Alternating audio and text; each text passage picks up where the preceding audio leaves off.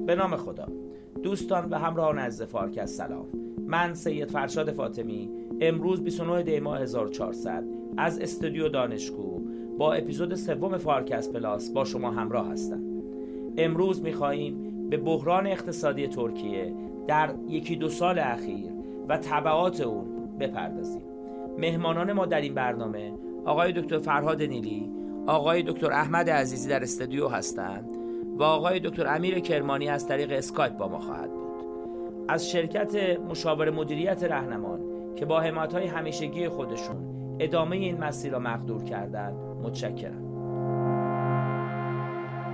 آقای دکتر نیلی اجازه بدید بحث با شما آغاز کنیم. خواهش می‌کنم. عملکرد اقتصاد ترکیه در دو دهه منتهی به سالهای 2019 و 2020 به نظر میاد عملکرد درخشانی. هم از منظر شاخصهای اقتصادی مثل میزان رشد اقتصادی و تورم و هم از لحاظ کیفیت سیاستگذاری اقتصادی به ویژه نهاد پولی و همچنین سیاستهای بودجه‌ای و سیاستهای تعرفه‌ای و تجاری به نظر میاد ترکیه خودش را از جمع کشورهای در حال توسعه جدا کرده بود. ولیکن در یکی دو سال اخیر به نظر میاد اقتصاد ترکیه دچار بحران شد.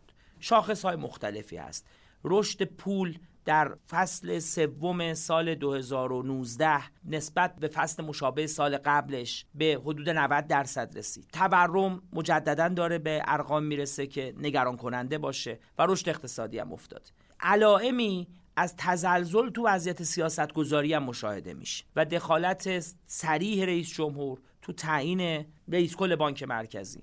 می‌خوام به عنوان سوال اول بپرسم که دلایل این بحران ها چی می‌بینید شما؟ و اگه لازم هم می‌دونید به بعضی از شاخص های عملکردی بیشتر که بهتر ابعاد این بحران را در از بشکافه و برای مخاطبان ما توضیح بده توضیح بفرمایید. ببینید من اگه اجازه بفرمایید قصه اقتصاد ترکیه رو حداقل از منظر خودم بگم خدمت شما و بعد ببینیم کجاها چه شاخصهایی به آستانه هایی رسیدن که اینها در واقع یک مکانیزما یه سازوکارهایی رو فعال کردن که تخریب رو ما با تأخیر دیدیم. ای بسا زیر پوست اقتصاد داشت یه اتفاقاتی میافتاد. لزوما در شاخص های همون زمان دیده نمی‌شد اما بعدا به تدریج دیده شد. به عنوان مثال رشد اقتصادی ترکیه یکی از رشدهای پایداری بود که طی همون دو دهه‌ای که شما فرمودید شاخص بود و سرآمد بود و اقتصاد ترکیه را از خیلی اقتصادهای هم تراز خودش متمایز می‌کرد. اما وقتی که این آنالیز می‌شدی رشد اقتصادی سهم بهره‌وری کل عوامل تولید سهم خیلی کمی بود در این رشد اقتصادی. این خودش یه شاخصی است که این رشد باید متکی به یک عامل دیگه باشه. عامل دیگه finance خارجی بود. بنابراین در واقع برجسته ترین وجه اقتصاد ترکیه حداقل ظرف مثلا ده سال گذشته رشد اقتصادی بود. اما رشد اقتصادی که عملا ریسک نرخ ارز و ریسک جریانهای فرامرزی تجارت و سرمایه رو برای ترکیه بالا می برد بنابراین ما یه نمونه کشوری داریم که داره رشد می‌کنه اما رشد بسیار متکیس بر منابع خارجی. این نکته اول. نکته دوم اینه که اون منابع خارجی هم به شکل اکویتی وارد اقتصاد ترکیه نشدن به شکل دت وارد شدن. بنابراین ریسک نرخ بهره هم در واقع برای اقتصاد ترکیه در واقع داشت می‌رفت بالا. نکته سوم اینه که اقتصاد ترکیه داشت یه سطحی از بدهی رو در واقع build up می‌کرد که این سطح بدهی خیلی مشکلی نداشت. مثلا به آستانه 40 درصد رسیده بود. بنابراین ترکیه می‌توانست بدهی خودش رو مدیریت بکنه. اما به حال آنچه که میگیم fiscal buffer در واقع فضای بودجه‌ای برای سیاستگزار بخش مالی تنگ و تنگتر می‌شد. با بودجه‌ای که تقریبا مستمرا کسری داشت. بنابراین انباره بدهی وجود داشت و روانه کسری بودجه را میومد روی انباره می نشست این که میفرمایید این finance خارجی از کانال دت بود و نه equity یعنی در مقابل اینکه سرمایه گذاری مستقیم صورت می‌گرفت تو شرکت های ترکی و در به جای اینکه بدهکار بشه اقتصاد ترکیه این منظور نظر بله آقای دکتر همینجور که فرمودین در واقع به دو شیوه جریان سرمایه خارجی می‌تونست وارد هر اقتصادی من جمله اقتصاد ترکیه بشه که اگه بخوایم در دو گروه دسته بندی کنیم یکی بدهی پایه است که میشه دت بیست و یکی هم اکویتی بیسته در ترکیه عمدتا در واقع دت بیست بوده. که حالا آقای دکتر عزیزی ممکن ازشون خواهش کنیم این دوتا رو مقایسه کنن. از جهت ریسک میزبان و ریسک میهمان که به چه شکل بوده. در ترکیه عمدتا در واقع بر اساس بدهی بوده. از یه طرف پس رشد مبتنی بوده بر منابع خارجی که تو اقتصاد آمده بوده. بنابراین ریسک نرخ ارز ریسک مهمی بوده برای اقتصاد ترکیه. از سوی دیگه در بعد fiscal در بعد بودجه‌ای در واقع در واقع حاشیه مداخله زیادی برای سیاستگزار نبوده چون fiscal buffer خیلی محدود بوده. و بعد کرونا اتفاق افتاده. وقتی کرونا اتفاق افتاده نرخ در واقع ابتلا هم در ترکیه بالا میره. یکی از کشورهایی است که شاید به دلیل گردشگری شاید به دلایل دیگه در واقع مرزهاشو خیلی دیر میبنده نمی‌دانم به چه علت. اما در واقع در موج اول ترکیه میزان ابتلاعاتش زیاد میشه و دولت سریع می‌خواد وارد عمل بشه. در حالی که ابزارهای بودجه‌ای محدودی داره. بنابراین عملا دولت میره به سمت بکارگیری نهادهای اعتباری نهادهای بانکی. و پاسخ بانک های خصوصی خیلی پاسخی نبوده که در حدی باشه که دولت انتظار داره. بنابراین اون نرخ رشد حجم پول که شما فرمودین عمدش به خاطر بانک های دولتی است. بانک های دولتی به شکل کاملا نامتقارنی وارد این مسئله میشن. اساسا بانک مرکزی و نهاد سیاست گذار جریمه می‌کنه بانک هایی رو که وام زیاد نمیدن. بنابراین تشویقشون می‌کنه که وام بدن به کسانی که شغلشون رو از دست دادن و به کسانی که عرض کنم business هایی که از دست رفتن. طبیعتا همزاد چنین فشاری دو چیزه. یک ریگولاتور در واقع سهل بگیره. نسبت مثلا فرض بفرمایید که کفایت سرمایه رو پایین بگیره اجازه بده که مطالبات غیر جاری non-performing loan ها در واقع خیلی ثبت نشه سهلگیری بشه از سوی دیگه نرخ بهره رو بیاره پایین. پس ما از یه طرف پمپاژ پمپاژ اعتبار رو داریم که باعث میشه نرخ تورم بره بالا از سمت دیگه فشار سیاست گذار رو داریم که نرخ بهره بیاد پایین. این در واقع وقتی که این آلا کلنگ به این سمت میچرخه در واقع فشار تورمی که ایجاد میشه تخریب می‌کنه ترازنامه بانک ها رو. و بعد مردم رو تشویق می‌کنه که برن سپرده هاشون رو ارزی کنن. مردم رو تشویق می‌کنه که برن در واقع ارز بخرن تو بازار. بنابراین یه چرخه فعال میشه که حالا میشه در ادامه بهش اشاره کنیم که چرا انقدر تقاضا برای ارز میره بالا و تقاضا برای لیره ترک در واقع میاد پایین. اجازه بدید من دکتر کرمانی دعوت کنم به بحث و بپرسم این اتفاقاتی که توضیح دادن آقای دکتر که در از اقتصاد ترکیه با یه مکانیزم ماشه‌ای که ظاهرا از اتفاق کرونا شروع شده و خب کاهش رشد اقتصادی عدم توان پرداخت در از بدهی های خارجی اتفاق افتاد. ظاهرا سیاست گذار تو ترکیه شروع کرد یه سری سیاست های نامتعارف یا حداقل نامتناسب با حرکتی که سیاستگزار قبل از اون در ترکیه نشون داده بود. رفتار می‌کنه انجام بده. مثلا نرخ بهره در چند مرحله کاهش داد. یا سیاستی که در از بانک ها را در مورد نحوه ثبت در از بدهی هایی که به اونها وجود داره راحت تر گرفتن آزادتر گذاشتن. و از اون طرف بانک های دولتی هم به سرعت شروع کردن مجددا حجم اعتبار تزریق کردن و وامای جدید دادن. به نظر میاد بحران را عمیقتر کرد. و عملا بحران را سختتر کرد. من نکته ای که دارم اینه که آیا این نوع سیاست ها متناظری داشت تو دنیای سیاست گذاری تو کشورهای دیگه؟ یا دولت ترکیه خواست یه ابدایی بکنه یه در اصل سیاست بدی ایجاد کنه که نتایجی بگیره که اون حرکت در از گله برفی که آغاز شده بود و متوقف کنه و ناموفق شد؟ همچنین اگه در مورد خود ابعاد بحران از دید آمارها و شاخصها. گوشه های دیگه ای را شما می‌خواد به ما نشون بدید بفرمایید. خیلی متشکرم. بله خیلی تشکر. من با اجازه برای اینکه فهم شاید یه مقدار دقیق تری از ابعاد بحرانی که الان ترکیه با اون درگیر هست با اون فهم برسیم. با اجازه یه مقداری برمیگردم عقبتر و به نظر میاد که ریشه های اولیه بحران فعلی شاید تو سال 2017 حتی در واقع قرار داده شده بود. تو سال 2017 و دو انتهای 2016 2017 یک برنامه رو دولت ترکیه شروع کرد اسمش هست credit guarantee fund در واقع KGF خودشون میگن اون برنامه رو. و ایده اصلی این بودش که ما اقتصاد رو از طریق افزایش اعتبار به یک در واقع تحرکی تحرک دوباره بیاندازیم و رشد اقتصادی رو افزایش بدیم از طریق اعطای اعتبار و بخش از این اعتبار حالا به مثلا فرض کنیم بنگاه های کوچک و متوسط بوده بخش هم شاید مثلا به بخش construction در واقع ترکیه بوده. شاید احتمال زیاد ایده های بحث اقتصاد سیاسی هم خیلی با این قضیه درگیر بوده. به هر حال حزب عدالت و توسعه ریشه خیلی تجاری داره. یعنی در واقع فعالان اقتصادی هستن که همواره جزء حامیان این حزب بودن.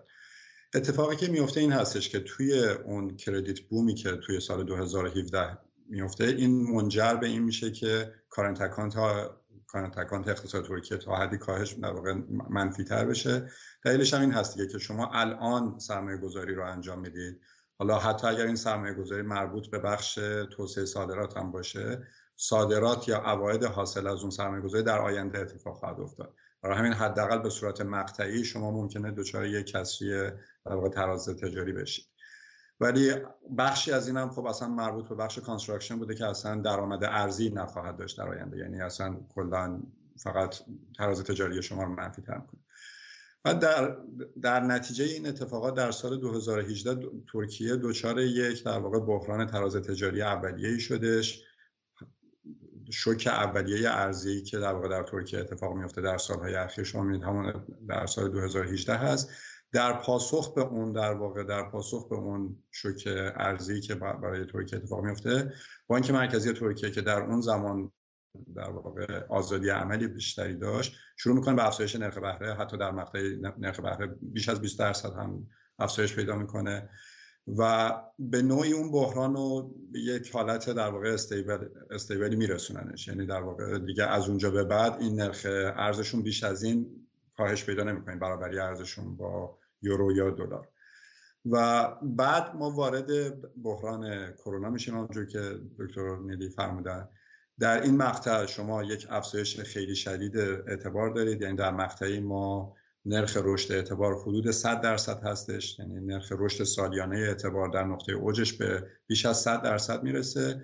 و خب حالا یه بخشی با خودم مثلا در منان یک مطالعه انجام دادم اینه که دقیقا این اعتبارات توسط چه گروه هایی دریافت شده بود که به نظر میاد که گروه های مرتبط با اردوغان خیلی منفعت بیشتری بردن از این اعتبارهایی که در این مقطع اعطا شده بود. همونجور که دکتر نیلی هم فرمودن بخش عمده این اعتبارات هم از طریق در واقع بانک های دولتی اعطا شده. حالا نموداری که دوستان می‌تونن ببینن. توی این نمودار نشون میده به تفکیک اینکه چه بخشی از این افزایش اعتبار از طریق بانک های دولتی بوده و چه بخشی از این افزایش اعتبار از طریق بانک های خصوصی بوده.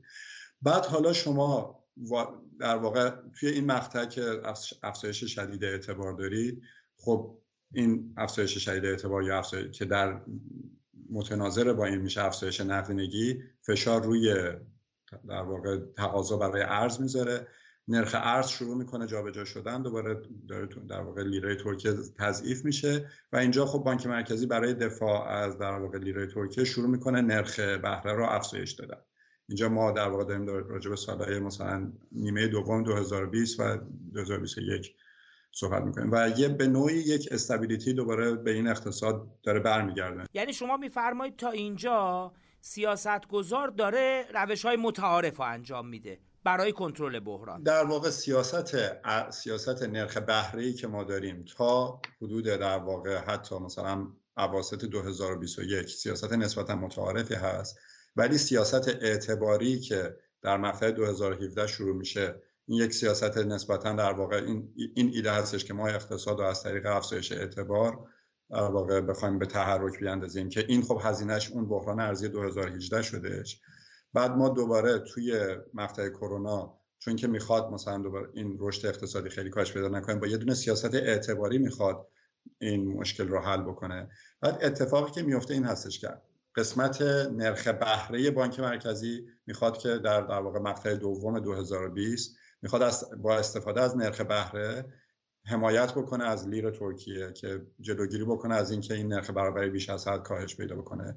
ولی این خیلی مهم هستش که ما دقت بکنیم که در سال 2020 چه کسانی دریافت کننده این اعتبار بدن یعنی شما وقتی که در یک سال میزان اعتبار 100 درصد افزایش پیدا می‌کنه خب این جریان اقتصاد سیاسی خودش هم همراه خودش میاره دیگه.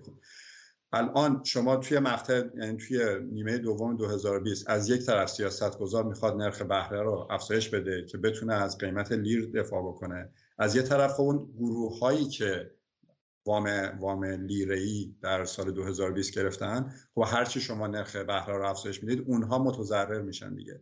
و اگر این رو بذاریم کنار این که یه بخش زیادی از این گروه ها گروه های در واقع به نوعی نزدیکتر به حزب اردوغان هستن یا اصلا به طور شخصی نزدیکتر به اردوغان هستن. خب متوجه میشیم که هزینه در واقع اینجا سیاست گذار مجموعه کل سیاست گذار در نظر بگیریم بین یه trade-off هستش بین کاهش تورم و حمایت از قیمت لیره یا در واقع انتقال منابع به گروه های مرتبط با خودش. اون چیزی که در ادبیات ما بهش به عنوان financial repression در واقع استفاده می‌کنیم. یعنی به نوعی عملا اتفاقی که ما می‌بینیم که از نیمه دوم دو سال 2021 به این بر اتفاق افتاده این هستش که عملا اردوغان در حال انتقال منابع در واقع ترکیه به سمت گروه هایی هستش که در سال 2020 این credit expansion رو ازش منتفع شدن و به نوعی هزینه این کار رو دارن اون در واقع آحاد اقتصادی جامعه در واقع ترکیه میدن منفعت اون داره می‌رسه به اون گروه هایی که در سال 2020 افزایش در واقع من خیلی میزان میزان قرض‌گیری خیلی شدیدی داشتن و الان دارن با یک نرخ بهره خیلی پایین در یک اقتصادی که تورم حدود 40 درصد بوده نرخ برابری لیره مثلا فرض کنید به نصف خودش رسیده دارن با یک نرخ بهره مثلا فرض کنید حدود 20 درصد زیر 20 درصد در واقع فعالیت اقتصادی خودشون رو میگردن پس من نکته اصلی که می‌خوام اینجا عرض بکنم این هستش که به نظر میاد که اصل قضیه سیاست مثلا نامتعارفه که مثلا ترکیه داره انجام ده یک بود اقتصاد سیاسی داره. بیشتر از اینکه این یک بود ایدئولوژیک داشته باشه یا اینکه مثلا واقعا می‌خواد تو سیاست مثلا فرض کنید که وضعیت اقتصادی ترکیه رشد اقتصادی ترکیه رو افزایش بده به نظرم اون بود اقتصاد سیاسیش خیلی مهمتر از ابعاد دیگه این قضیه هستش. حالا من با اجازه برمیگردم به این قضیه. من اجازه می‌خوام که از آقای دکتر عزیزی سوال بعدی بپرسم. آقای دکتر عزیزی دوستان عبادی از بحران رو گفتن. قایتا شما نکاتی دارید. به خصوص در مورد اون ریسکی که آقای دکتر نیلیف خواهش کردن یه توضیح بدید.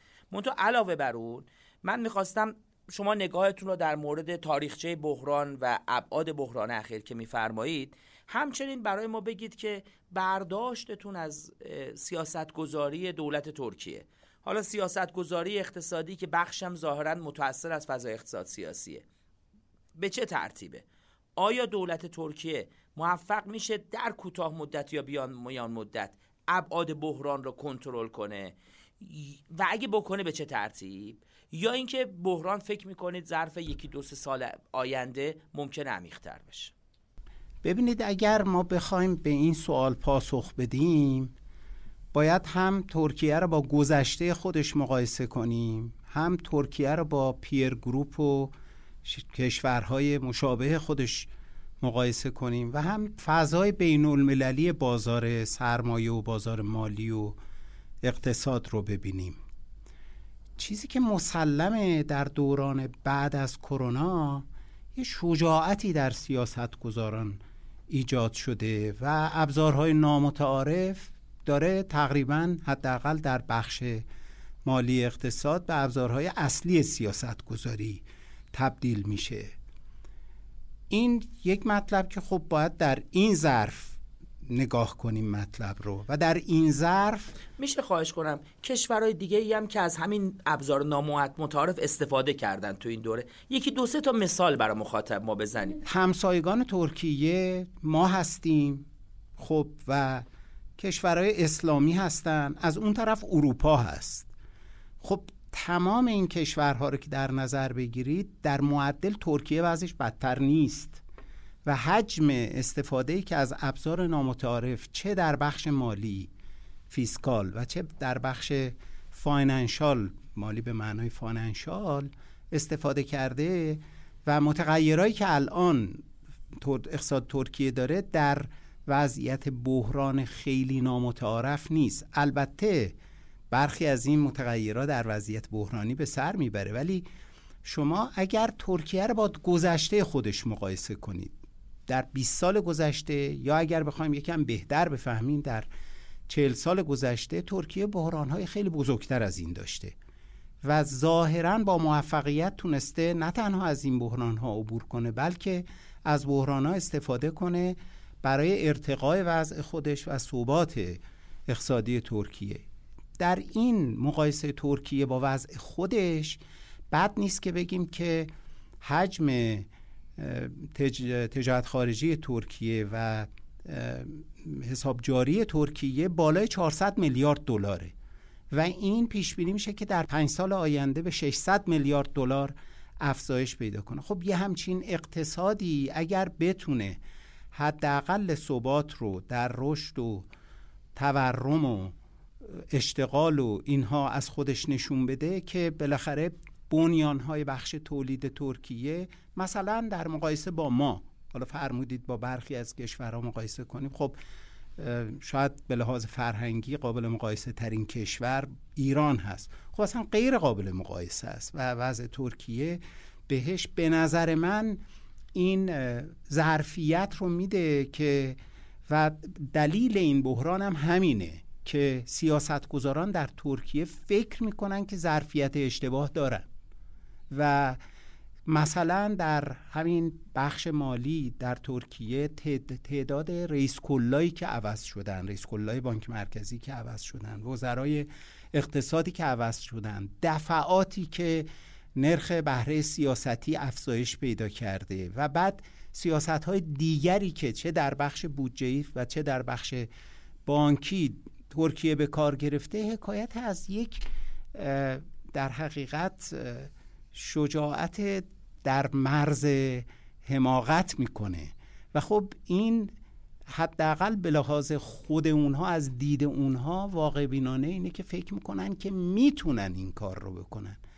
و من حالا برای اینکه بگم که چگونه است که می‌تونن این کار رو بکنن به چه متغیرهایی نگاه می‌کنن خب بالاخره اقتصاد ترکیه به شکل نامتعارفی نسبت به اقتصادهای همجوار خودش یا اقتصادهای مشابه خودش متکی به منابع خارجی. این منابع خارجی خیلی اعداد بزرگی هن. و خب این اعداد بزرگ رو تو اقتصاد ترکیه تونسته فراهم بکنه. یا وضعیت سیستم مالی و بانکی ترکیه در 20 سال گذشته وضعیت شکننده بوده. بارها تونسته از این وضع شکننده عبور بکنه.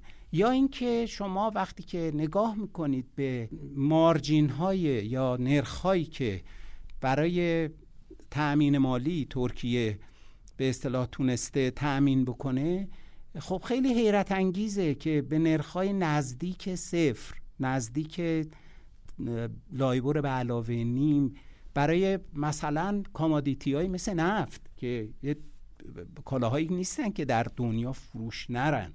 و بعضا در سندیکاها رقابت هست برای مشارکت در این به اصطلاح وضعیت. من البته این نکات رو میگم چون در فرمایشات دوستان نکات منفی بیشتر بود. می‌خوام بگم که یک ظرفیتی ترکیه از خودش نشون داده در سی سال گذشته 20 سال گذشته که در شرایط بدتر از شرایط موجود تونسته خودش رو جمع و جور بکنه و تونسته در زمان لازم تغییرات لازم رو ایجاد بکنه. حالا این هم در مقایسه با ما من یه مقداری هم دوست دارم که در مقایسه با ایران این مطلب رو ببینید. این هم یک ظرفیت تمدنی اخیر داره نشون میده به ما و یک ظرفیت در حقیقت ارتباطات جهانی رو داره نشون میده به ما که ما نداریم. یعنی این چیزهایی که ما درش نسبت به ترکیه کسری داریم دفسیت داریم دارم عرض می‌کنم. و یک ظرفیت نهادی خیلی بزرگ. اگه این ظرفیت نهادی نبود خب نمی‌شد ترکیه این بحران ها رو پشت سر بگذاره. بحران هایی که ترکیه پشت سر گذاشته بحران های بسیار عظیمی بوده. در همین دوره بعد از انقلاب ما نرخ بهره تو ترکیه به نزدیک 100 درصد رسیده. تورم به نزدیک 100 درصد رسیده. بارها سیستم بانکی ترکیه و سیستم مالی ترکیه به ورشکستگی افتاده و الان می‌خوام خدمتتون ارز کنم که با توجه به آثاری که کرونا داشته به اقتصادهای همجوار ترکیه وضعیت ترکیه بدتر از اقتصادهای اروپای شرقی نیست حتی وضعیت ترکیه بدتر از اقتصادهای اروپای غربی نیست و به نظر می‌رسه که اگر این مسئله اقتصاد سیاسی ترکیه بتونه حل بشه ظرفیت لازم رو برای ارتقا و رشد داره. من می‌خوام برگردم به آقای دکتر نیلی و آقای دکتر کرمانی و این سوال مطرح بکنم که آقای دکتر عزیزی معتقدن که ما تو اقتصاد ترکیه به اون نقطه آستانه غیر قابل برگشت نرسیدیم و میگن احتمالا ترکیه می‌تونه برگرده به همون روند گذشته. منتها بدیهیه که ترکیه داره وارد یه بحران سیاسی هم ظاهرا میشه. که خب اون وارد اصل بحث ما نیست. منتها می‌فهمیم که اون موضوع هم ممکنه تأثیراتی رو سیاست گذاری اقتصادی داشته باشه. می‌خواستم ببینم تلقی شما چیه؟ و الان فکر می‌کنید مسیر به کدوم سمت داره پیش میره؟ من در ادامه صحبت آقای دکتر عزیزی به این نکته اشاره می‌کنم که ترکیه اصلا گروهش متمایز شده. ترکیه رفته جز کشورهای گروه 20 یعنی در واقع 20 اقتصاد برتر جهان. 20 اقتصادی که مستمرا وضعیتشون رسد میشه. در واقع مثل تیم فوتبالی است که رفته جز لیگ برتر. باید متناسب با لیگ برتر اقدام بکنه. و تو همین گروه ترکیه و آمریکا تنها دو کشوری بودند که در دورانی که همه جهان رشد اقتصادی منفی داشت رشد اقتصادی ترکیه مثبت بود. این دوران منظورتون چه دوره دوره کرونا. کرونا. در واقع زمانی که در واقع حرکت وی شکلی که در همه دنیا اتفاق افتاد که همه اقتصادها رفتن توی حزیز به تدریج از حزیز بالا آمدن ترکیه اصلا رشد اقتصادی منفی رو تجربه نکرد. نکته جالبش اینه ترکیه در, در واقع زمان کرونا وضعیتی بود که اصطلاحا شکاف تولید درش منفی بود. یعنی تولید ناخالص داخلی واقعی پایین تر از تولید ناخالص داخلی بالقوه بود. بنابراین تحریک پولی یا تحریک مالی می‌توانست رشد ایجاد کنه؟ الان هم همینطوره بله هنوز هم همینه. و سیاستگزار از این حسن استفاده رو کرد. در واقع زمانی که همون رشد نزدیک 100 درصدی 90 و چند درصدی که ام یک داشت حجم پول داشت و رشد بالای 40 درصدی اعتبار یک دستاورد بزرگی داشت که توانست رونق ایجاد کنه در اقتصادی که بزرگترین یکی از بزرگترین منابع ورود ارزش گردشگری بود که در کرونا خوابید. بنابراین حساب جاری منفی که در سالهای قبلا بود تشدید شد و مستمرا کسری حساب جاری داشت اقتصاد اما رشد اقتصادیش مثبت ماند. بنابراین اون ظرفیتی که آقای دکتر عزیزی اشاره فرمودن تو بخش واقعی واقعا وجود داره. فقط هم گردشگری نیست. منوفکچرینگ تو اقتصاد ترکیه ظرفیت خیلی در واقع بالایی داره. اما همین اقتصاد پاشنه آشیلش بخش خارجیشه. در واقع میزان بدهی های ارزیش قابل ملاحظه است و گزارش IMF میگه که در واقع موقعیت باز ارزی ترکیه پوشش داده نشده. ولی ببخشید این میزان بدهی ارزی از اون ترشولدای استاندارد بالاتر نیست. هنوز زیر 60 درصده.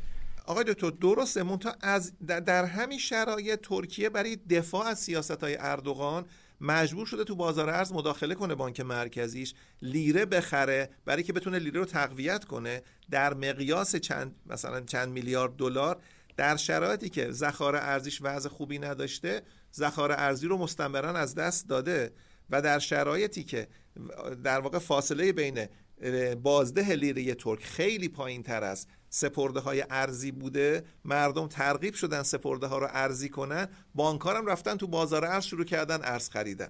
بنابراین این حرکت تبدیل لیره ترکیه به سپرده ارزی اتفاق افتاده و ظاهرا هنوزم ادامه داره. آخرین گزارش بالای 60 درصد سپرده ها در واقع ارزی شده. بنابراین این خب یه خطری است که ممکنه ارز کنم که وجود داشته باشه. بنابراین اون سوال شما رو واقعا نه تنها من فکر کنم هیچ کس هم نمی‌تونه جواب بده که آیا برمیگرده یا بر نمیگرده همه امیدواریم برگرده. برای که آثار سرریزش آثار قابل ملاحظه خواهد بود. هیچ کس دوست نداره که این شرایط در واقع بدتر بشه. اما نکته اینه اون حج اون در واقع نرخ رشد 100 درصدی حجم پول و اون نرخ 40 45 درصدی رشد اعتبار اون در واقع بنزینی است که رو آتیش ریخته شده و این تو تورم خودش رو تخلیه خواهد کرد.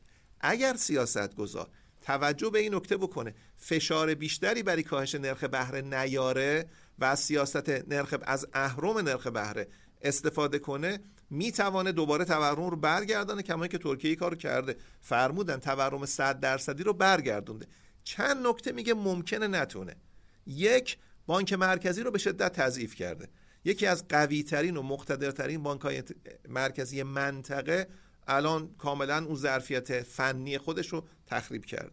دو اردوغان پوزیش موقع موضع گرفته که من باید نرخ, نرخ بهره رو بیارم پایین و اعلام کرده با کاهش نرخ بهره نرخ تورم. یعنی دوچاری خطای بزرگ سیاستی در واقع شده. سه اینه که در واقع مردم هم ظاهرا توی ماجرا اقبال نکردن. بیش از چند روز از سیاستی که تو دسامبر اردوغان اعلام کرد اقبال نکردن. و بعد در حالی که نرخ بهره رو اجازه نداد بیاد بالا جای دیگه گفت ما به مردم جایزه میدیم. هر کس سه ماه سپرده هاشو به لیره ترک نگهداری کنه ما در واقع جبران می‌کنیم. در حالی که جبران نیازی نیست. نرخ بهره خودش باید جبران بکنه. به این دلایل ممکنه برگشتش مشکل باشه ولی واقعا نمیشه پیش بینی کرد که آیا بر میگرده یا بر نمیگرده آیا مست... لیره ترکی که بیش از چهل درصد تضعیف شده در نزدیک مثلا هفت ماه هشت ماه. آیا بر میگرده یا بر نمیگرده این تصویر دوریان گرایی که به وجود میاد یه کمی شاید سخته که ما دوباره اون تابلوی نقاشی رو برگردونیم و بگیم نه چهره هنوز چهره خوبیه. اما قطعا بودن ماندن در گروه جی بیست یه لنگر بزرگ سیاستی است. فکر نکنم ترکیه حاضر باشه چه این لنگری رو از دست بده. خیلی متشکرم. آقای دکتر کرمانی خواهش می‌کنم هم در تکمیل این بحث و همین که در ادامه بحث قبلیتون که گفتید می‌خواید نکات دیگه اضافه کنید اگه نکته هست بفرمایید تا من بعد بپردازم به درس آموخته هایی که ما می‌تونیم از ترکیه داشته باشیم. من بحث قبلی که خدمتتون عرض کردم بخوام تکمیل بکنم یک اتفاق خیلی مهمی در اقتصاد ترکیه از سال 2020 به این ورد افتاده که این خیلی مهمه که ما بهش دقت بکنیم و این به نوعی صورت مسئله ما رو تا حدی می‌تونه متفاوت بکنیم با صورت مسئله که ترکیه قبل از 2020 داشته. و اون اینه که اگر ما دقت بکنیم به ذخایر ارزی بانک مرکزی ترکیه. خب علا ظاهر همونجور که حالا دوستان می‌تونن تو این نمودارم ببینن علا ظاهر مثلا خود ذخایر ارزی بانک مرکزی ترکیه بالغ بر 100 میلیارد دلار هستش. مثلا فرض کنید الان حدود شاید 10 میلیارد دلار مداخلات ارزی کردن توی ماهای گذشته و این عدد مثلا حدود 10 میلیارد کاهش پیدا کرده ولی همچنان حدود 101 مثلا 101 میلیارد دلار ذخایر ارزی بانک مرکزی ترکیه هستش. اما همونجوری که دوستان می‌بینن اگر ما در این نمودار این رو اصلاح بکنیم به خاطر اینکه در واقع بانک مرکزی ترکیه وارد در واقع سواب لاین هستش با بانک های تجاری ترکیه. ما الان در واقع بانک های تجاری ترکیه سپرده ارزی پیشنهاد می‌کنن به سپرده گذارن و سپرده به لیر. و الان تقریبا با نرخ نرخ برابری جدیدی که ما داریم میزان سپرده های ارزی مردم ترکیه یا در واقع بانک های سپرده های ارزی که در بانک های ترکیه هستش قیمتش بیشتر هست از سپرده های لیره که در واقع در بانک های ترکیه هست. یعنی ما حدود در واقع حدود 250 میلیارد دلار سپرده های ارزی در بانک های ترکیه هستش. و حدود 2500 در 2500 میلیارد لیره ترکیه سپرده های لیره ای ترکیه هستش که تقریبا یعنی ارزش سپرده های ارزی حدود 30 درصد 20 درصد بیشتر از سپرده های لیره ای هستش. بعد این بانک ها وارد یک قرارداد سواب میشن با بانک مرکزی و به بانک مرکزی دارن لیره در دلار قرض میدن و لیره دریافت می‌کنن. وقتی که ما این در واقع net position بانک مرکزی با بانک های تجاری رو حساب بکنیم net FX position بانک مرکزی ترکیه نزدیک به صفر هستش یعنی الان تقریبا دقیقا صفر شده. و از اون خیلی مهمتر این هستش که ما اگر حالا به این اون در واقع swap line هایی که بانک مرکزی ترکیه با سایر بانک های مرکز با سایر در واقع کشورهای دیگه امضا کرده رو لحاظ بکنیم به طور خاص اینها در این یک سال گذشته از قطر خیلی قرض گرفتن از چین قرض گرفتن مثلا از با کره جنوبی وارد یه دونه swap line شدن. و اینها رو حداقل وقتی که جمع بزنیم البته سر این تخمین های مقداری اختلاف نظر هست ولی تخمین گلدمن ساکس این هستش که net position بانک مرکزی ترکیه حدود منهای 70 میلیارد دلار هستش که عدد خیلی من عدد منفی بسیار بزرگی هست. و اصلا اگر شما برگردید مثلا میگم در سال 2019 مثلا روی همین نمودار نگاه بکنید net position بانک مرکزی ترکیه حدود 20 میلیارد دلار بوده. یعنی یه اتفاقی که داره با یه سرعت نسبتا زیادی میفته این هستش که net position بانک مرکزی ترکیه هی داره منفیتر و منفیتر میشه. حالا راه حلی که ترکیه می‌تونه با این بحران داشته باشه چی هست؟ یک راه حل می‌تونه در واقع قرض گرفتن از IMF باشه که خود اردوغان هم گفته که این آخرین کاریه که ما می‌کنیم. یعنی همه کاری می‌کنیم که این کار رو انجام ندیم و واقعا هم حق داره که این کارو بکنه چون اگه IMF بخواد بیاد مثلا فرض کنید این وامو بهش بده خب خیلی اصلاحات توی بانک مرکزی رو می‌خواد انجام بده که این دقیقا مخالف اون خواسته های اقتصاد سیاسی اردوغان هستش که می‌خواد در واقع گروه های مرتبط با خودش رشد اقتصادی بیشتری داشته باشن. گزینه دیگه ای که در واقع پیش روش هستش این هستش که ترکیه ما نباید فراموش بکنیم که در واقع یه Turkish Wealth Fund هم داره که همون به نوعی مثل صندوق توسعه مثلا صندوق سرمایه گذاری ترکیه هستش که برخی از تخمینا میگه که میزان دارایی های اون مثلا بالغ بر 250 میلیارد دلار هست. یعنی احتمال این احتمال ما می‌تونیم بدیم که ترکیه بخشهایی از اقتصادش که در واقع خود دولت مالکیتش رو داشته شروع بکنه به واگذاری اون بخش ها به سرمایه گذاران خارجی علل خصوص سرمایه گذاران روسی، چینی و کشورهای عربی منطقه. این در واقع اونها بیان یک سرمایه گذاری تا همونجور که دکتر نیلی فرمودن بخش زیادی از capital inflow به سمت ترکیه تا الان از طریق debt contract بوده. بعید نیستش که ما در واقع راه حلی که ترکیه بهش می‌رسه برای حل بحران فعلیش این باشه که سرمایه گذاران خارجی به نوع در واقع سرمایه گذاری در equity market ش رو خیلی توسعه بده و احتمال زیاد اول از هم با قطر شروع می‌کنه با در واقع با چین شروع می‌کنه و شاید در ادامه مثلا روسیه هم بیاد نقش بیشتری داشته باشه. و احتمالا تنها گزینه اصلی این که بتونه خودش رو از این بحران ارزی که داره نجات بده میگم مخصوصا اینکه ما دقت بکنیم که الان بانک مرکزی به شدت منفی هستش. یه همچین پدیده خواهد بودش که اقتصادهای دیگر رو بیشتر درگیر این در واقع واگذاری سهام شرکت دولت کنه یه نکته مثبت من فقط عرض بکنم راجع به ترکیه. یعنی به نظرم ترکیه نظام اعتباری و خیلی بیش از حد در واقع داره تندروی توش می‌کنه. به اینکه مثلا فرض کنید خیلی سریع بیاد از این نظام اعتباری استفاده بکنه که اقتصادش رو به نوعی diversification تو اقتصاد انجام بده. ولی یه نکته مثبت هم یعنی در بخش financial به نظرم اشتباه های جدی دارن و خب شاید هم بعضیاشو نگیم اشتباه بگیم به نوعی آخرش این یه transfer هست دیگه. یعنی شما دارید منابع رو می‌برید به سمت بنگاه های بزرگ اون منتفع شوندگان از این سیاست ترکیب سیاست اعتباری سیاست نرخ بهره ای هزینهش هم آحاد جامعه دارن میدن دیگه که خب الان نرخ در واقع دستمزد حقوقی توی اقتصاد داره کاهش پیدا می‌کنه. اون کسانی که در سپرده لیره ای داشتن همه اینا دارن هزینه شدن. ولی یه چیز رو به نظرم ترکیه خوب فهمیده و اون اینکه چه شکلی خودش رو در اقتصاد جهانی position بکنه. شما کنید مثلا میگم مثلا فرض کنید بعد از اینکه طالبان در افغانستان مسئله سر کار یکی از اولین کارهایی که اینا کردن این بودش که اون وزیر خارجهشون رفتش توی قطر گفتش که اون توسعه فرودگاه افغانستان که قطر می‌خواد سرمایه گذارش باشه من می‌خوام پیمانکارش بشم. یعنی در واقع خودش رو خیلی خوب داره جا میندازه به عنوان پیمانکار توی این منطقه که بیاد پروژه های توسعه منطقه رو بگه که پولش رو بقیه بدن من میام نیروی انسانیش انجام میدم. توی حوزه توریسم دوباره می‌بینیم که خیلی خوب خودش رو position کرده. الان جزء ده تا مقصد برتر توریسم دنیا هستش. و اصلا یک یک نکته ای که خیلی خوب به نظرم دوباره اینا درک کردن توی مثلا توی همون وبسایت Turkish Wealth Fund م شما برید این اصلا جزء اولین نکاتی هستش که عرض می‌کنن. اینه که اونا میگن اینه که اقتصاد جهانی در حال یک گذار هستش که توی این گذار اقتصاد شرق داره اهمیت بیشتری پیدا می‌کنه و ترکیه یک جایگاه خیلی ویژه‌ای داره از اینکه از لحاظ اقتصادی از لحاظ location ی دقیقا وسط بین اروپا هست و آسیا. و اینکه اقتصاد آسیا داره رشد می‌کنه ما می‌تونیم خیلی از اون منتفع بشیم. یعنی خیلی از ساب قسمت های supply chain ا بیاد توی در واقع ترکیه قرار بگیره و از این جهت هم در واقع برنامه‌ریزی نسبتا خوبی داره برای توسعه صادرات خودش. برای همین به نظر می‌رسه که یک راه حل خروجی از این قضیه متصور هستش ولی این راه حل خروج احتمالا هزینهش رو تموم کسانی میدن که در واقع دیپازیت های لیره ای دارن. حالا شاید یه بخشی از این مثلا کشورهای مثل ما باشیم حتی که ما مثلا دیپازیت های لیره ای داریم در ترکیه. بخشش خود مردم ترکیه هستن. و احتمالا مثلا فرض کنید که بخش دیگه ای که یه بخشی از این هزینه ها رو خواهد داد. اون گروه هایی هستن که ترکیه می‌تونه با کمترین هزینه خروج سرمایه اونها از ترکیه رو روش محدودیت ایجاد بکنه. یعنی شما مثلا فرض کنید که احتمالا این که بخواد بره کل حساب سرمایه‌اش رو ببنده یه ذره یه مقدار براش پرهزینه هستش.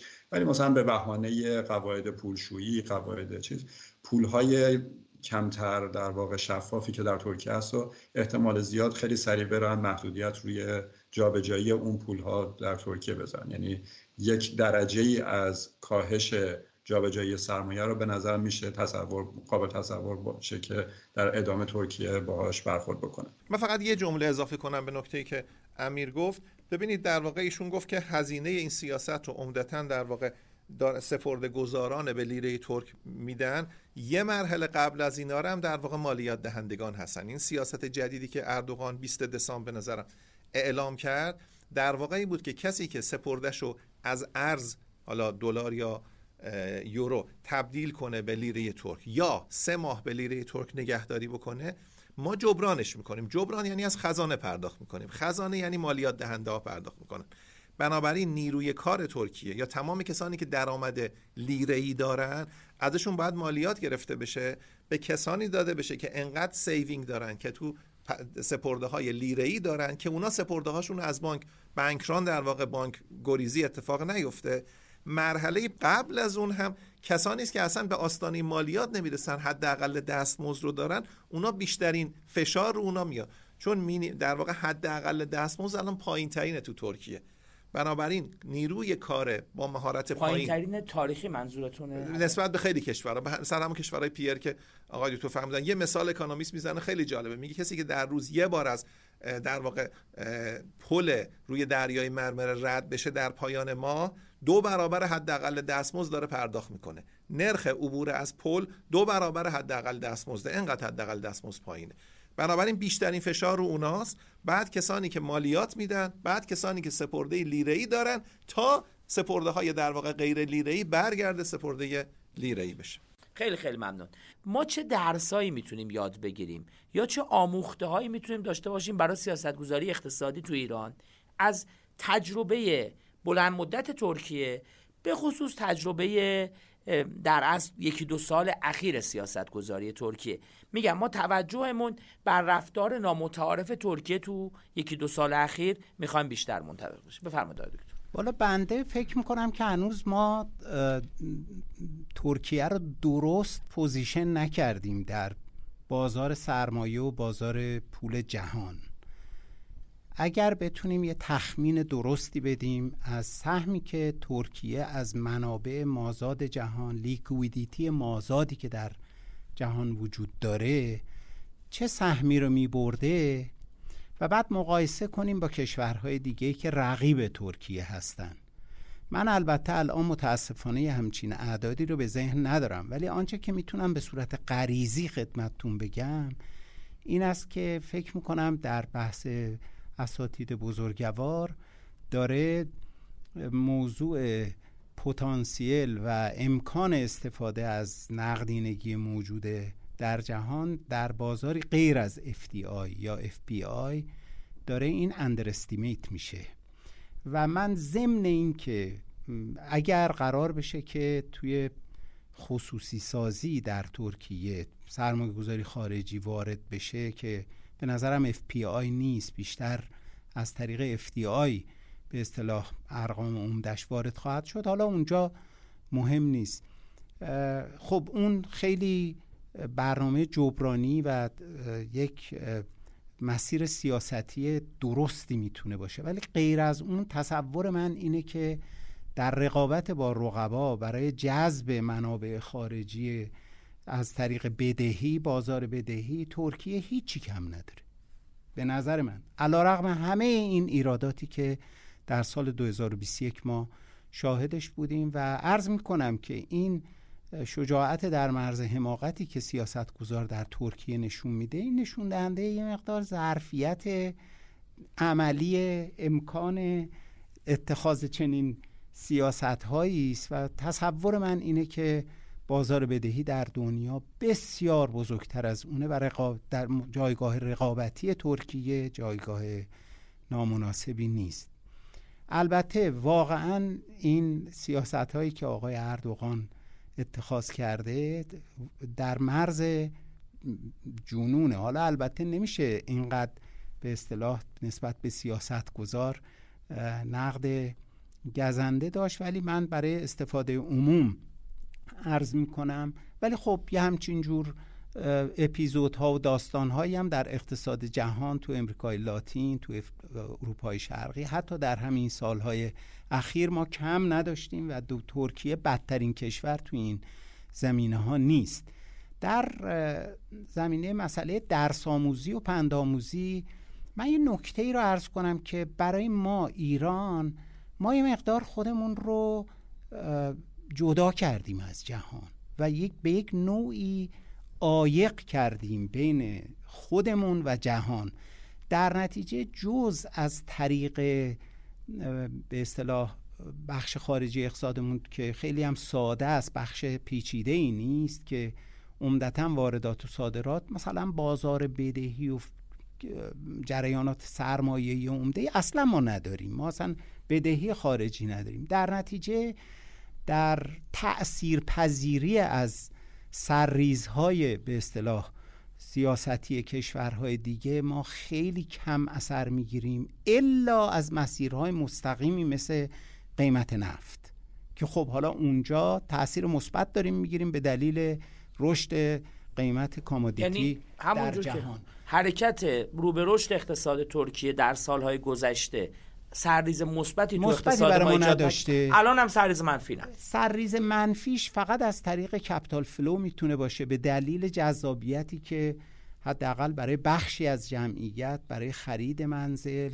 تاسیس به اصطلاح شرکت ها در ترکیه اینا هم اعداد بسیار بزرگی نیستن. در نتیجه من تصور می‌کنم میشه این جنبندی رو داشت که الا سرریزهای مستقیمی از مسیر خرید و فروش کالا بین دو تا کشور یا مسائل دیگه که احتمالا ما ازش خبر نداریم. یک فرض کنید که موقعی بانک مرکزی ما می‌خواست یه swap line ی داشته باشه با ترکیه فکر می‌کنم موفق نشدیم ولی اگه داشته باشیم اونجا اگر مثلا نرخ به لیر باشه چجوری می‌خواد این settlement صورت بگیره؟ در چه ادواری؟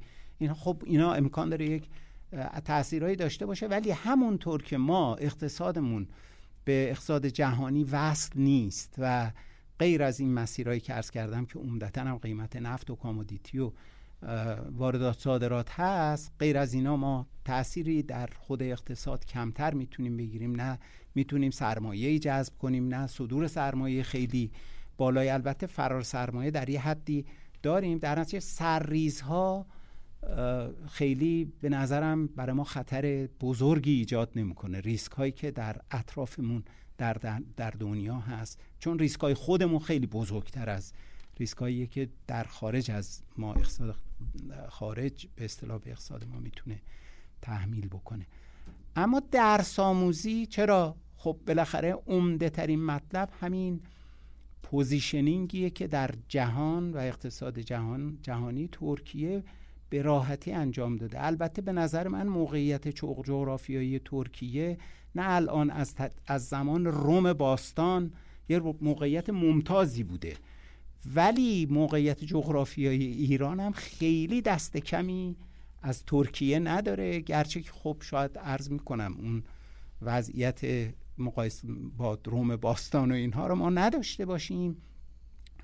و اگر ترکیه با فرهنگ بسیار مشابه فرهنگ ما تونسته خودش اینطور در اقتصاد جهانی پوزیشن کنه که به نظر من بیشتر استفاده کرده یا اگه بخوام عوامانه بگم سر اقتصاد جهانی رو خیلی جاها کلا گذاشته و واقعا خیلی کمتر از نرخ ریسکی که اقتصاد ترکیه داشته تونسته از بازارهای جهانی وام بگیره قرض بگیره. یکی این مطلبه یکی دیگه بحث کیفیت نهادیه. ببینید ما الان اگه بخوایم تحقیقات تاریخی بکنیم در ایران شاید منابعی که در آرشیوهای ترکیه می‌تونیم در رابطه با مسائل تاریخی ایران پیدا کنیم خیلی بیشتر از منابعی باشه که به اصطلاح در ایران داریم. به عنوان مثال من میگم که نادرشاه یه شاه خیلی دوری نبوده توی تاریخ ما. ولی ما اسناد مربوط به به اصطلاح تلاشی که نادرشاه با عثمانی امپراتوری عثمانی برای اتحاد اسلام داشت اینها رو در ایران نداریم. ولی از آرشیو های ترکیه استفاده می‌کنیم. حالا اینو من مثال آوردم خارج از اقتصاد که بگم کیفیت نهادی ترکیه خیلی بالاتر از ماست. یک نکته بعدی هم اینه که ترکیه اقتصاد متکی به منابع طبیعی نیست و در نتیجه ما نمی‌تونیم شاید خودمون رو با توجه به مسائل و ارتباطی که با نفت داشتیم خیلی با ترکیه مقایسه بکنیم. ولی اگه بخوایم درس آموزی داشته باشیم در چگونگی استفاده از بخش نفت باز باز ترکیه حتی به لحاظ همجواری و به اصطلاح کمک مستقیم و و فرهنگی خیلی به ما نزدیکه. نکته آخری که من دارم تو این زمینه فساده. بالاخره ترکیه یه کشور غربی نیست یه تاریخ غربی نداره فرهنگش با ما خیلی نزدیکه ولی شاخص های فسادش بسیار از ایران پایین تره ما تو این زمینه ها پایین تر یعنی میفرماد کیفیت کیفیت به اصطلاح نهادی بالاتر و درجه فساد کمتر. کمتر. و تو این زمینه ها به نظر من می‌تونیم خیلی استفاده کنیم که مهمترینش حقوق مالکیت جریانات سرمایه و به خصوص نقشی که بخش خصوصی می‌تونه داشته باشه در خیلی ممنونم. آقای دکتر بفرمایید. در زمینه آثار سرریز آقای دکتر فاطمی منم کاملا موافقم و تبعیت می‌کنم از نکاتی که آقای دکتر عزیزی فرمودن. آثار سرریز آنچنانی فکر نمی کنم بر اقتصاد ترکیه باشه. اگرم باشه من درش ورودی نمی‌تونم داشته باشم. اما در حوزه درس ها به نظرم درس های زیادی میشه گرفت. علتش هم یه علتش هم اینه که سیاستگزار ما از قدیم در واقع صرف نظر از اینکه کدام دولت باشه احساس نزدیکی و قرابتی می‌کرده همیشه با سیاستگزار ترک. بنابراین انگار با هم همکلاسی بودن. بنابراین آموزه های اونها رو ظاهرا بهتر به مصداق خوشتران باشد که سر دلبران گفته آید در حدیث دیگران. به حال آموزه های ترکیه رو ظاهرا سیاستگزار ما بیشتر به گوشش شنیده میشه. اگه بگیم آمریکا اگه بگیم انگلیس اگه بگیم ژاپن اگر بگیم حتی آرژانتین میگه اینا که دورن. اما ترکیه رو نزدیکی جغرافیایی انگار یه نزدیکی نهادی آورده. در حالی که منم کاملا موافقم با نکته آقای دکتر عزیزی. ما نزد... ما از نظر نهادی خیلی فاصله گرفتیم. من به عنوان یه مثال مثلا نهاد بیار, اس ای که تو ترکیه بددکی بهش میگن نهاد نظارت بر بانک های ترکیه یکی از قوی ترین نهادهای نظارت بانکی است ای کاش ما ازش میآموختیم. هنوزم جا داره که ازش بیاموزیم. قوانین بانکی ترکیه که از قوانین با... قوانین پیشرفته است. ای کاش ما ازش بیاموزیم. ترکیه درس برای فرا گرفتن خیلی داره.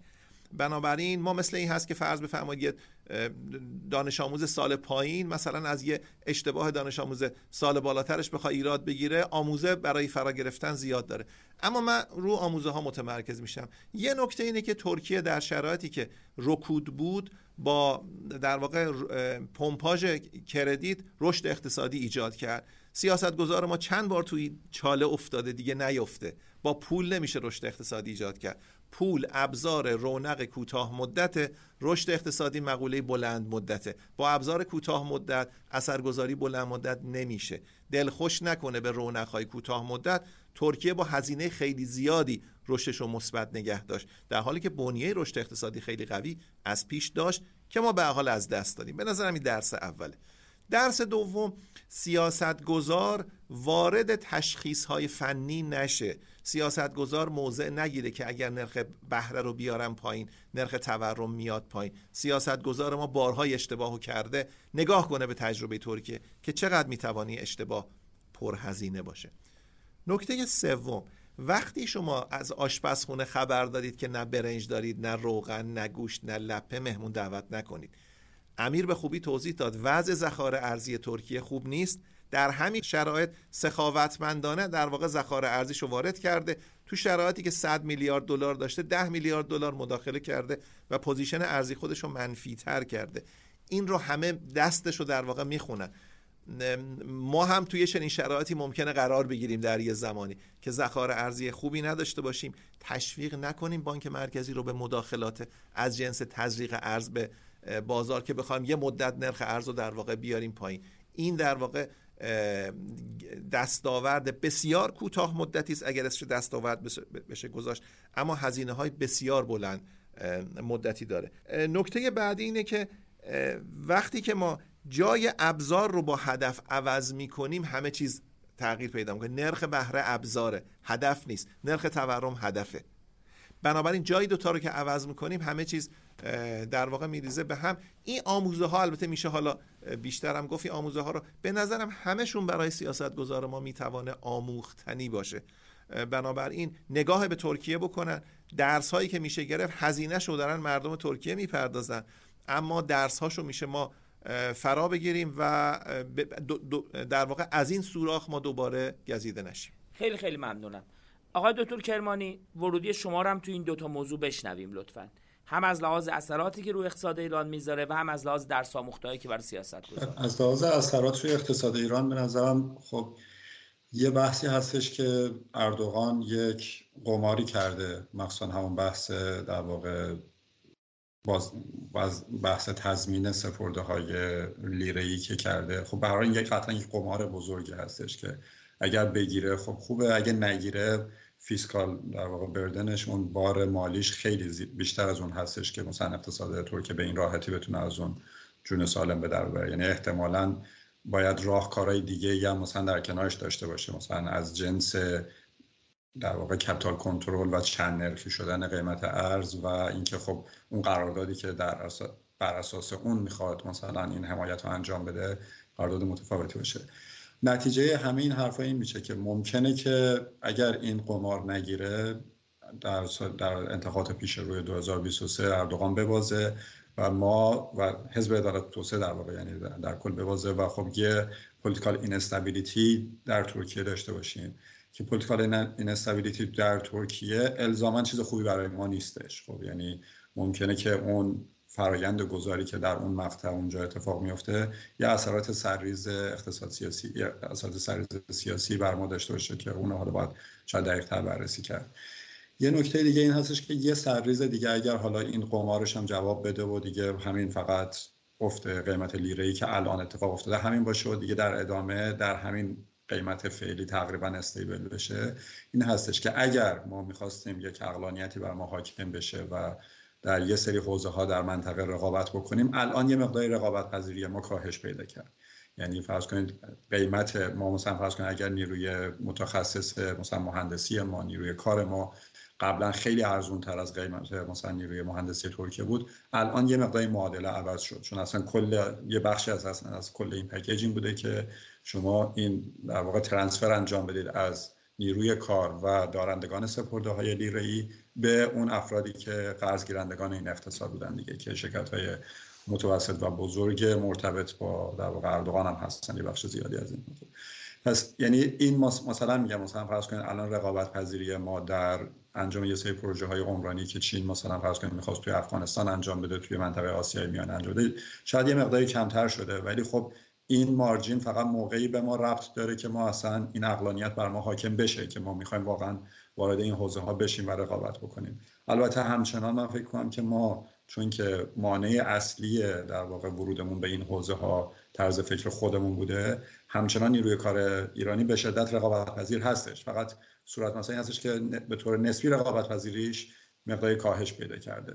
و اگر حالا مثلا این بحران مالی ترکیه در ادامه آسیب بیشتری یعنی در واقع بزرگتر هم بشه ابعادش ممکنه که حتی ما این مزیت رقابتیمون بیشتر کاهش پیدا بکنه و با توجه به اینکه به هر حال بازیگران ترکیه مثلا پیمانکاراش اینا بازیگرای نسبتا بین المللی هستن. یعنی خب در عراق دارن پروژه زیادی انجام میدن در سوریه دارن پروژه زیادی انجام میدن. در خود ترکیه پروژه خیلی دارن در آذربایجان اینا انواع پروژه های عمرانی انجام دادن. یه ذره آماده تر هستن برای در واقع اینکه این فعالیت های بین المللی و منطقه یا انجام بدن. حالا اگه قیمت تمام شدهشون هم کاهش پیدا بکنه این صورت مسئله ما رو می‌تونه خب خیلی در واقع سختتر بکنه. ولی به هر حال من همچنان معتقد هستم که ما واقعا binding constraint هستیم مانع اصلی توسعهمون طرز فکر خودمون هستش و فقط اینا به صورت در واقع نسبی هستش که ما داره این در واقع اثر سرریز بر ما داره. ولی راجع به درس درس اصلی که از این قضیه میگه من برای خودم خیلی جالب هستش که خب ما اگر نگاه کنیم از نسبت به چهار سال گذشته نرخ برابری لیره نسبت به دلار چهار برابر در واقع یعنی ارزش ارزش لیره چهار برابر کاهش پیدا کرده. خب مثلا ما اگه با خودمون هم مقایسه بکنیم نسبت به چهار سال گذشته شاید مثلا پنج برابر باشه یه همچین چیزی. خیلی جالبه که یه اقتصادی که اصلا نه تحریم شده نه چیزی نرخ برابریش چهار برابر در واقع ارزش خودش رو از دست داده یا نرخ دلار در واقع چهار برابر شده حدودا. و این به نوعی نشون میده که اون سیاست این که شما با سیاست اعتبار ترکیب سیاست اعتباری سیاست بهره چه برخوردی بکنید چقدر اثر قوی داره روی این نرخ برابری بین واحد پول ملی شما با واحد در واقع با واحد خارجی. یعنی به نوعی از این جهت اقتصاد ترکیه برای من خیلی case خیلی جالبی هستش که یه اقتصادی هستش که اصلا تحریم نبوده در بخش حقیقی مشکل خیلی جدی نداشته. حالا شوک کرونا بوده ولی حتی ما قبل از شوک کرونا هم در 2018 یک بحران ارزی داریم در این اقتصاد. نظر میاد که اون عامل اصلی که سیاست گذار داشته trade-off می‌کرده این بوده که من یک credit expansion ی می‌خوام انجام بدم یک سیاست اعتباری می‌خوام انجام بدم. حالا یا به خاطر اینکه می‌خوام این اقتصاد رو سریعتر دایورسیفای بکنم یا به این خاطر که می‌خوام گروه های زینف خودم رو سریعتر منتفع بکنم. و بعد دیگه در ادامه به نظر بقیه این فورس به همراه خودش میاد. یعنی شما وقتی که سیاست اعتباری افزایش در واقع اعتبار 100 درصد در یک سال تجربه کردید اون دیگه نیروهای سیاسی خودش رو به همراه خودش خواهد آورد که به شما فشار بیارن که نرخ بهره رو کاهش بده. دیگه قطعا توی مثلا فرض کنید دیگه مثلا میتینگ هایی که اردوغان داره حتما بهش میگن که آقا شما این نرخ بهره رو کاهش بدی انقدر اقتصاد ما شکوفا میشه و اینا. در اصل اون سیاست داره چی کار می‌کنه؟ داره منابع مالی بیشتری میاره به سمت اون فعالان اقتصادی که این اعتبارات رو در دریافت کردن و اینترنال کشفله اونا خب بهبود پیدا می‌کنه و این می‌تونه بهشون کمک بکنه. و به هزینه در واقع اون اخشار دیگه. یعنی این به نظرم کیس استادی خیلی جالبی هستش که بعد سیاست اعتباری می‌تونه آثاری داشته باشه ولی آثار بازتوزیعی خیلی جدی هم داره. خب و حتی به نظر بنده اون سیاست نرخ ارز نرخ بهره که الان اردوغان داره در واقع خیلی فشار میاره که کاهش پیدا بکنه بیش از اینکه بخواد بحث ربا و مثلا اینجور چیزا باشه دقیقا بحث فقط انتقال منابع به زینفعانی مرتبط با خودش هستش. با توجه به اینکه به پایان بحث رسیدیم من خواهش می‌کنم هر کدوم از دوستان تو دو تا سه دقیقه جنبند خودشون رو بفرمان از کل موضوع و هر اگه نکته ناگفته ای فکر می‌کنن وجود داره برای ما بگن. نه من عرض اضافه ای ندارم. همه صحبت ها شد و و فکر می‌کنم که بحث روشن بود. خیلی خیلی ممنون. دکتر نیلی. یه نکته رو عرض بکنم. زمانی که کرونا اتفاق افتاد یه چالش بزرگ در سطح اقتصاد جهانی بود که با چه ابزاری ما آثار کرونا رو بر اشتغال بر انسانها بر بخش درمان تخفیف بدیم؟ قالبی بود که باید از ابزار بودجه استفاده کنیم. ترکیه جز معدود کشورهایی بود که از ابزار بودجه خیلی کم استفاده کرد از ابزار شبه بودجه استفاده کرد. در واقع فشار دولت از طریق بانکهای دولتی. تو استفاده از ابزار اعتباری جز بالاترین بود. همینجا مسیر ترکیه از خیلی کشورها جدا شد. یعنی ظرف دو سال گذشته اشتباه در استفاده از یک ابزار که تقریبا خرد جمعی ظرف شش ماه هفت ماه به جمعبندی رسید که با کرونا سیاست گذار باید از ابزار بودجه استفاده کنه. وقتی به هر دلیلی شما ابزار مناسب رو می‌ذارید کنار به جای پیچ گوشتی از چکش استفاده می‌کنید نتیجه اینه که هم پیچ خم میشه هم فرو نمیره در واقع. این میخ نبود پیچ بود باید میپیچوندیمش. ضربه روش زدن نتیجه این شد. به نظر اینم درس مهم است خیلی خیلی ممنونم. امیر جان شما اگه در یک دو سه دقیقه بفرمایید جمع بندی نهایید نه من فقط فراموش کردم که خدمت بزرگ عرض کنم که یه نمونه مشابهی که ما شاید داشته باشیم چین هستش بعد از بحران مالی در واقع 2008 که چین هم در واقع وقتی که با بحران مالی 2008 در واقع اقتصاد جهانی مواجه شد راهکار ادامه رشد خودش رو در واقع سیاست اعتباری انتخاب کرد.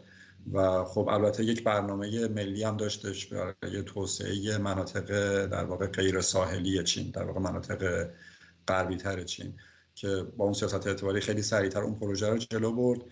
هزینه اون سیاست این بودش که خب ما می‌بینیم سال 2015 2016 یک financial instability در واقع در چین شروع شد که برای مقابله با اون حدود یک تریلیون دلار از در واقع ذخایر ارزی خودش رو از دست داد. یعنی در ذخایر ارزی چین از 3 تریلیون دلار به 2 تریلیون دلار کاهش پیدا کرد. البته چون اون بافر خیلی بزرگ در واقع ذخایر ارزی رو داشت ما این تاثیر این رو روی نرخ برابری یوان نسبت به دلار نمی‌بینیم. در ترکیه اون بافره با اون حجم وجود نداشت. این سیاست اعتباری نتیجه خودش رو روی در واقع نرخ برابری لیره در برابر دلار گذاشت.